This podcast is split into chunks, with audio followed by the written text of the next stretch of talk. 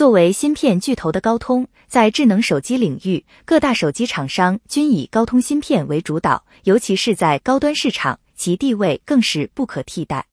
举例来说，三星可以自行研发猎户座处理器，但仍然将高通芯片应用于其高端手机；苹果可以拥有自研的 A 系列芯片，但仍然大量购买高通的通讯基带。华为没有将高通的高端芯片用于其高端手机，但高通芯片在华为的中低端机型中也占有超过三成的份额。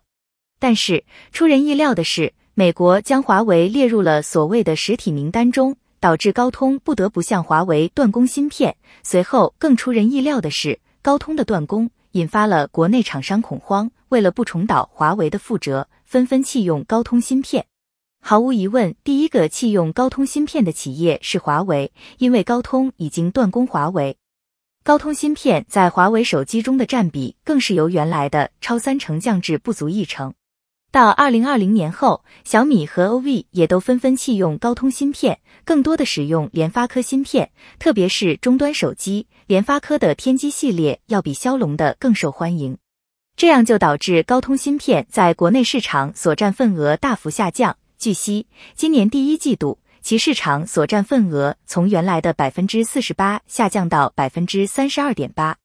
值得注意的是，高通严重依赖国内市场，其芯片销售下滑，与去年同期相比，其今年第一季度的纯利润仅有四亿美元，下降了百分之二十九。也正因为如此，高通不得不再一次耍嘴皮子，游说美国 Z 府。甚至发出警告，称限制高通出货将导致高通丢失八十亿美元的国内市场。但是，对于高通的一再耍嘴皮子行为，美国到目前为止并没有取消对高通的出货限制，甚至还出台了更严厉的政策，规定用美国技术研发生产的芯片向华为供货都需要得到美国的许可。如此一来，高通也开始明白了，单单耍嘴皮子是没用的，要正式出手了。它先是正式对外发布了一款新的终端芯片七三二 G，其核心运算能力和图像处理能力都已有不少提升，唯一美中不足的是不支持五 G 网络。高通这样做显然是想利用这款芯片赢得更多的四 G 市场份额，毕竟在国内市场仍有百分之五十以上的用户选择四 G 手机。此外，高通还发布了另外两款新的芯片。八 CX Gen 二十五 G 便是其中一款，它适用于电脑，能提供更好的性能和续航能力，也支持五 G 网络等等。而另一款是骁龙的四系列芯片，虽然定位于低端，但它也同样支持五 G 网络。这就是说，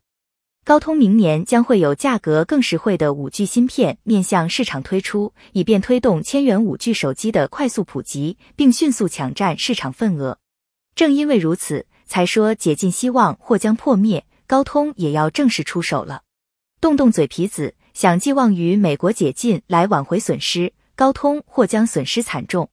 要知道，自二零一九年起，高通就已经开始想通过耍耍嘴皮子来取得美国解禁许可，甚至今年早些时候，其又再次想通过耍嘴皮子游说美国 Z 府，甚至发出警告，但美国 Z 府不但不理睬。还进一步加大限制，这让高通原本抱有的解禁希望或将彻底破灭了。